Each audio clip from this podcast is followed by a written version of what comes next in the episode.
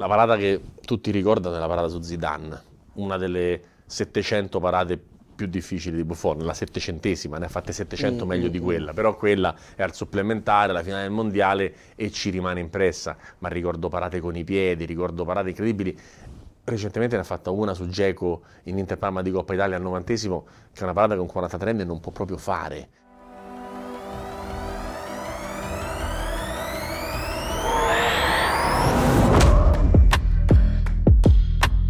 Mostri è un podcast di cronache di spogliatoio. Io, Riccardo Trevisani e Giuseppe Pastore vi racconteremo alcuni dei più grandi giocatori dell'era moderna e non calciatori e uomini che ci hanno fatto innamorare grazie alle loro giocate e al loro modo di interpretare il calcio. Vi accompagneremo alla scoperta di grandi fantasisti e bomber.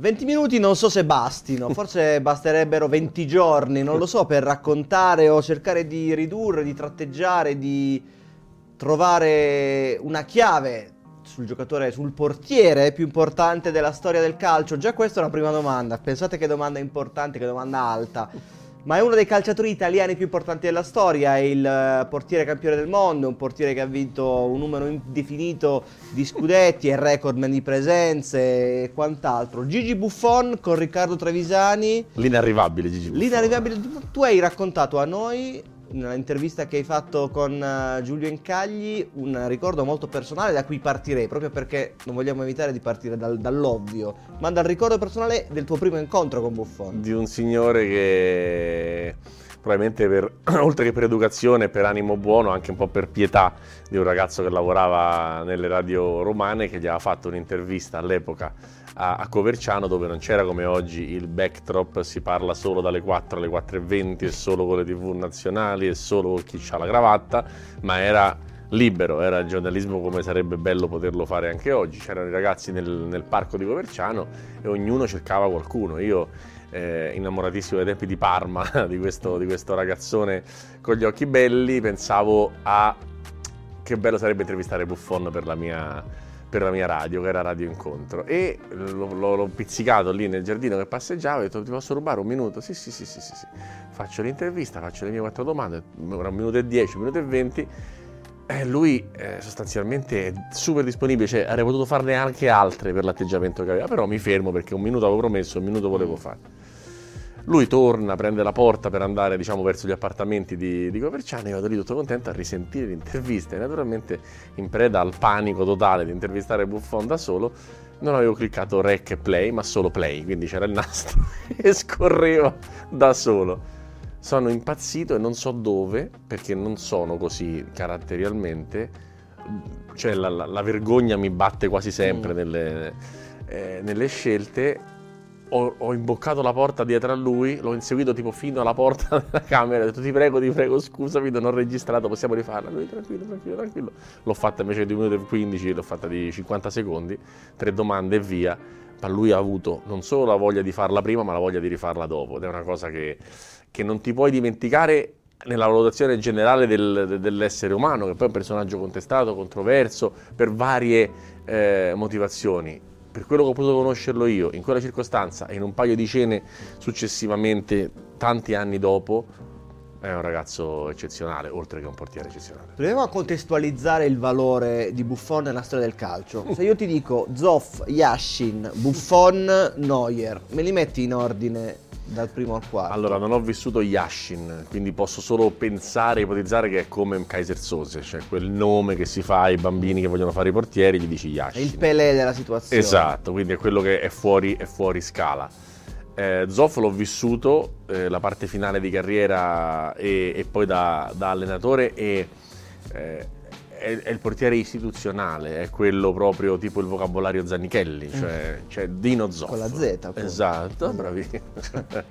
bravissimo.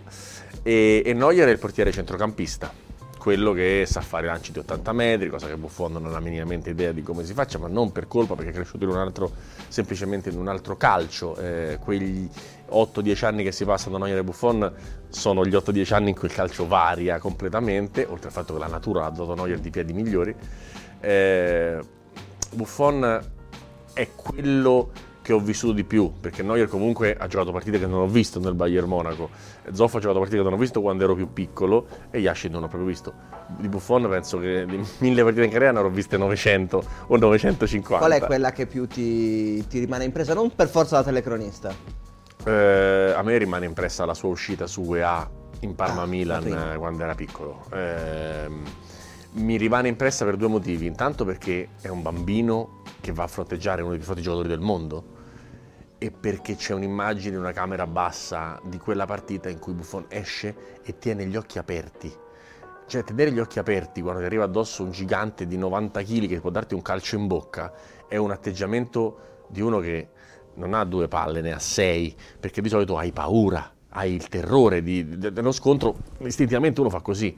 Quello va con le mani sulla palla, sui piedi di UEA che gli può cascare addosso e c'ha gli occhi aperti. Ed è una cosa che mi ha sempre lasciato perplesso su- su- sulle parate, sul, sul, eh, resto.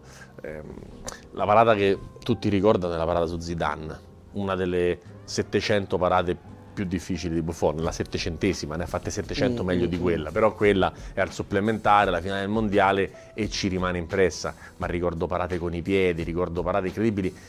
Recentemente ne ha fatta una su Geco in Inter Parma di Coppa Italia al novantesimo, che è una parata che un 43enne non può proprio fare. Cioè, o vivi nel futuro e ti butti prima, o a 43 anni, che poi sono i miei, quindi lo so, perché mi vedo giocare a padel, come cambiano i riflessi rispetto a 20 anni fa quando giocavo a tennis, non si può fare quella parata che fa Buffon, non si può fare. Poi il gol lo prende lo stesso e magari sbaglia sul gol di Acerbi, ma la parata che fa su Geco a 43 anni secondo me è disumana. Qual è il miglior Buffon? Quello di Parma, quello della Juve, poi la Juve sono vent'anni, è difficile anche identificare un periodo. Quello del Mondiale 2006, qual è il, la stagione in cui hai detto "Oh, abbiamo tutti pensato questo è il portiere più forte della storia? Secondo me il 2006 è tardi, Ah. Giuseppe, è tardi. Cioè, nel 2006 lui ha 30 anni, Sì. hai capito? Cioè, era, era proprio tanto tempo. Lui, lui è, è già, è già un mostro dagli anni 2000, è già fortissimo da, da lì, poi salta l'europeo di Toldo Mm. per, per infortuni, è stato anche abbastanza sfortunato, nonostante questo ho fatto un numero di presenze che non esistono, ma è stato abbastanza sfortunato con gli infortuni e anche con la, con la nazionale, al di là del mondiale. Ehm, secondo me da, sì, da, diciamo da quando torna, da- dal dopo l'europeo di Toldo, dal 2001, 2002, la finale di Manchester, diciamo. Iconicamente la finale di Manchester, anche se la perde, è una finale di, di un portiere straordinario, la parata su Inzaghi, prende qualche rigore, Real- ecco i rigori che poi... Madrid, semifinale. C'è stata sempre questa, questa- questa cosa dei rigori che non sono mai stati il suo must. In realtà non ha una brutta media No, no, da no. pararigori, non ha neanche una media proporzionata, cioè è stato il portiere più forte della storia, o tra i primi cinque, senz'altro, non ha la media da primi cinque a parare i rigori e quindi questa cosa è sempre stata vista come un problema. In realtà ha parato rigori eh, anche mh, pesanti. eh, io credo che il portiere si valuti come un calciatore, non lo valuti per come dire rigori, ma anche non si valuti il portiere per come para rigori, ma anche. L'ironia della sorte dice che Buffon ha perso una finale di Champions sparando due rigori su cinque e ha vinto, la una finale mondiale senza parare nessuno. No, andando sempre dalla parte opposta rispetto ai rigori della Francia. Trezeguet aveva perché si spiazzato. vince in 11. Perché si vince in 11. Però ehm, tu che l'hai anche conosciuto, hai detto personalmente più volte, perché hai anche accennato a questo tema, ci torno. Perché ha così tanti hater? Nel mondo dei social tutti hanno gli hater. Buffon però forse per il suo essere identificato con la Juventus, forse perché è uno di quelli che è diventato quasi eh, facile da prendere di mira perché non si ritira mai, perché ha sempre messo la faccia su tante cose, non sempre del tutto riuscite magari nelle sue dichiarazioni. Intanto è uno che parla, Mm. che nel mondo del calcio è una grande rarità. È uno che parla, che dice cose, che si espone, raramente fa, fa 0-0, anche magari meglio due feriti che un morto, che non è una bella frase, però è uno che, che la frase te la dice. In un mondo di 0-0isti e risultatisti, Buffon fa il portiere, ma in realtà parla da centravanti Mm. quando, quando è intervistato. Eh, e poi ce l'abbiamo io e te gli haters. Immaginati che Buffon sarà conosciuto circa 9.000 volte Eh, sì. me e te, quindi ci avrà 9.000 volte i nostri 15 haters, ci avrà 100, 1.350.000 haters, eh, sono tanti. Buffon è, mm, prima facevamo il paragone Yashin Pelé, Buffon potrebbe essere Maradona, cioè il talento che non si insegna e non si può emulare si può solo ammirare perché gli abbiamo visto fare insomma, parate, riflessi, uscite, eh, anche, anche, di semplice, eh, semplice, il semplice racconto della parata che fa Buffon su Podolski ai Mondiali 2006 in cui dice io non l'ho vista arrivare, ho dovuto ricalibrare in mezzo decimo di secondo l'intervento perché ho visto la palla che finiva. No. Cioè sono ist- è istinto puro alla fine anche. Però è tanto migliorato secondo me. Nel tempo, per esempio, con i piedi era terribile da ragazzo, terribile ed è molto migliorato, una cosa che per esempio ha fatto Andanovic, che non è il mio portiere preferito, ma è un altro che dal punto di vista tecnico con i piedi è migliorato tantissimo, cioè l'evoluzione, il lavoro, tutti i grandi diventano grandi perché lavorano più degli altri. Leggevo una discussione, una intervista di, di Diego di qualche tempo fa su questo in, in, in Bosnia, sul fatto di,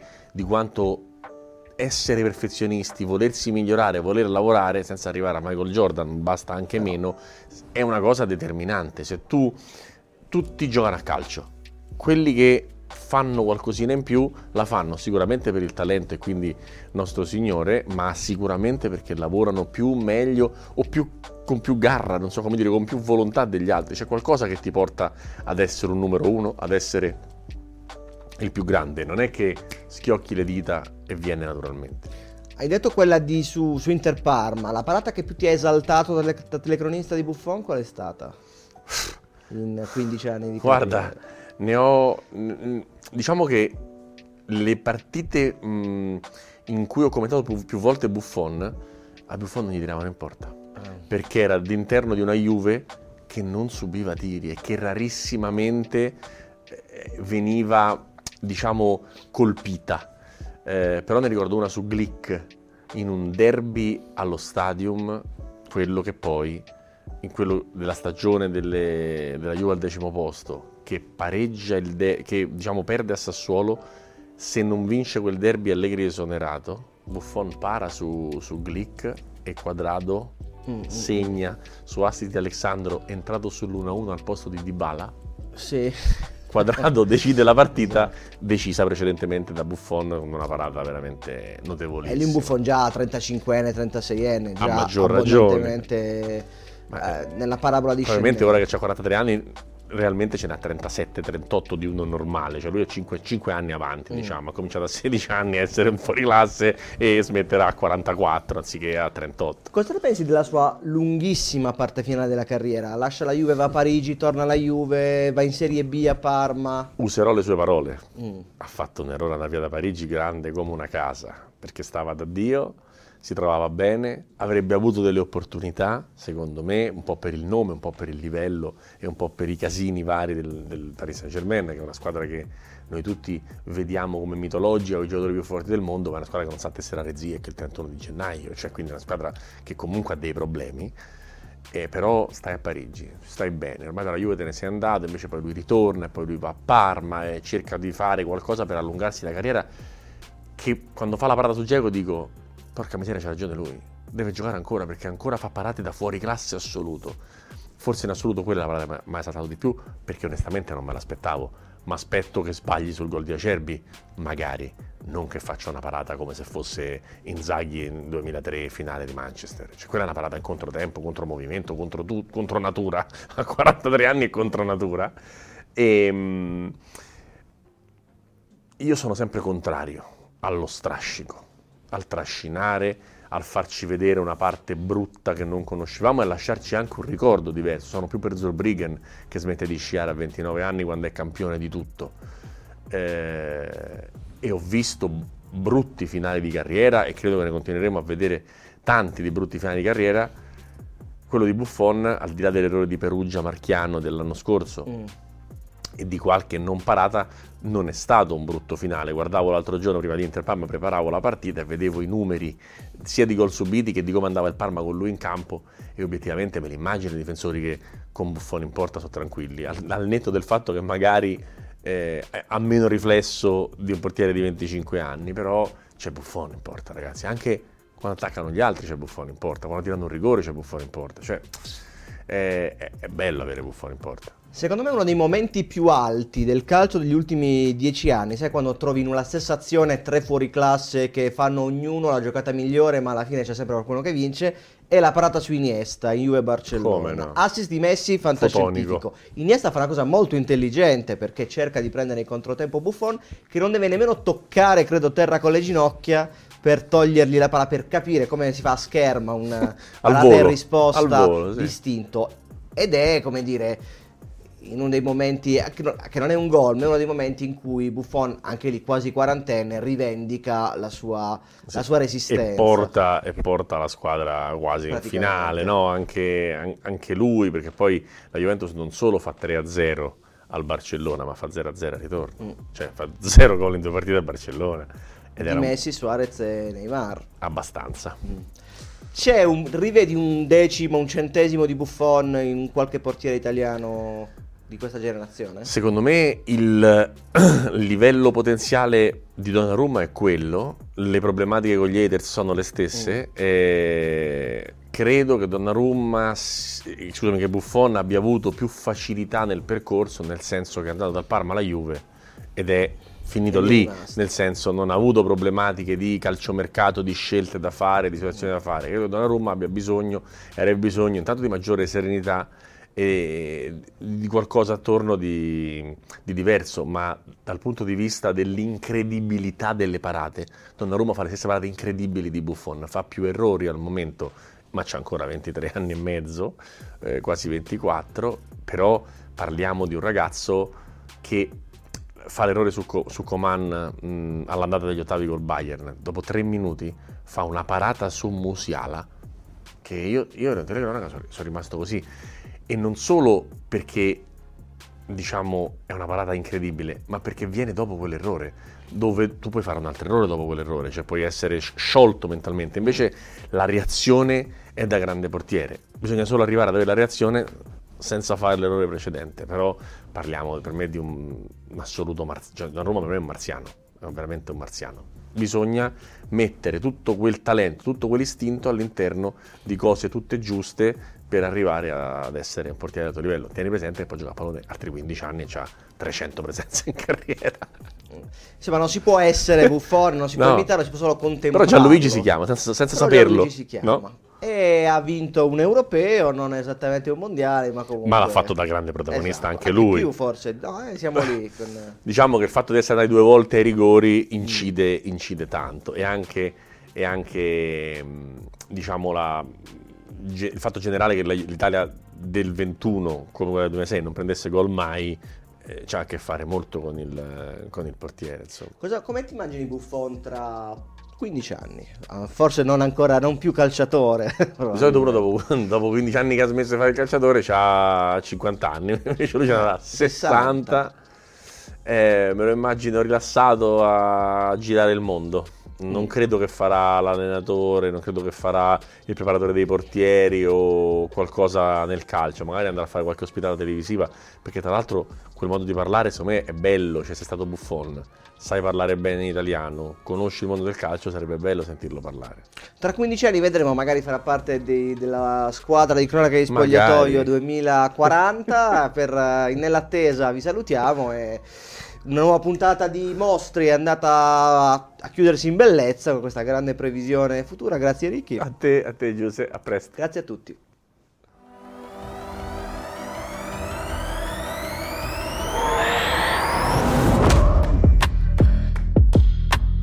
Avete ascoltato Mostri, un podcast di cronache di spogliatoio. Le voci sono di Riccardo Trevisani e Giuseppe Pastore, la supervisione editoriale è di Gianluca Fraula, l'editing e le musiche sono di Pietro Paletti.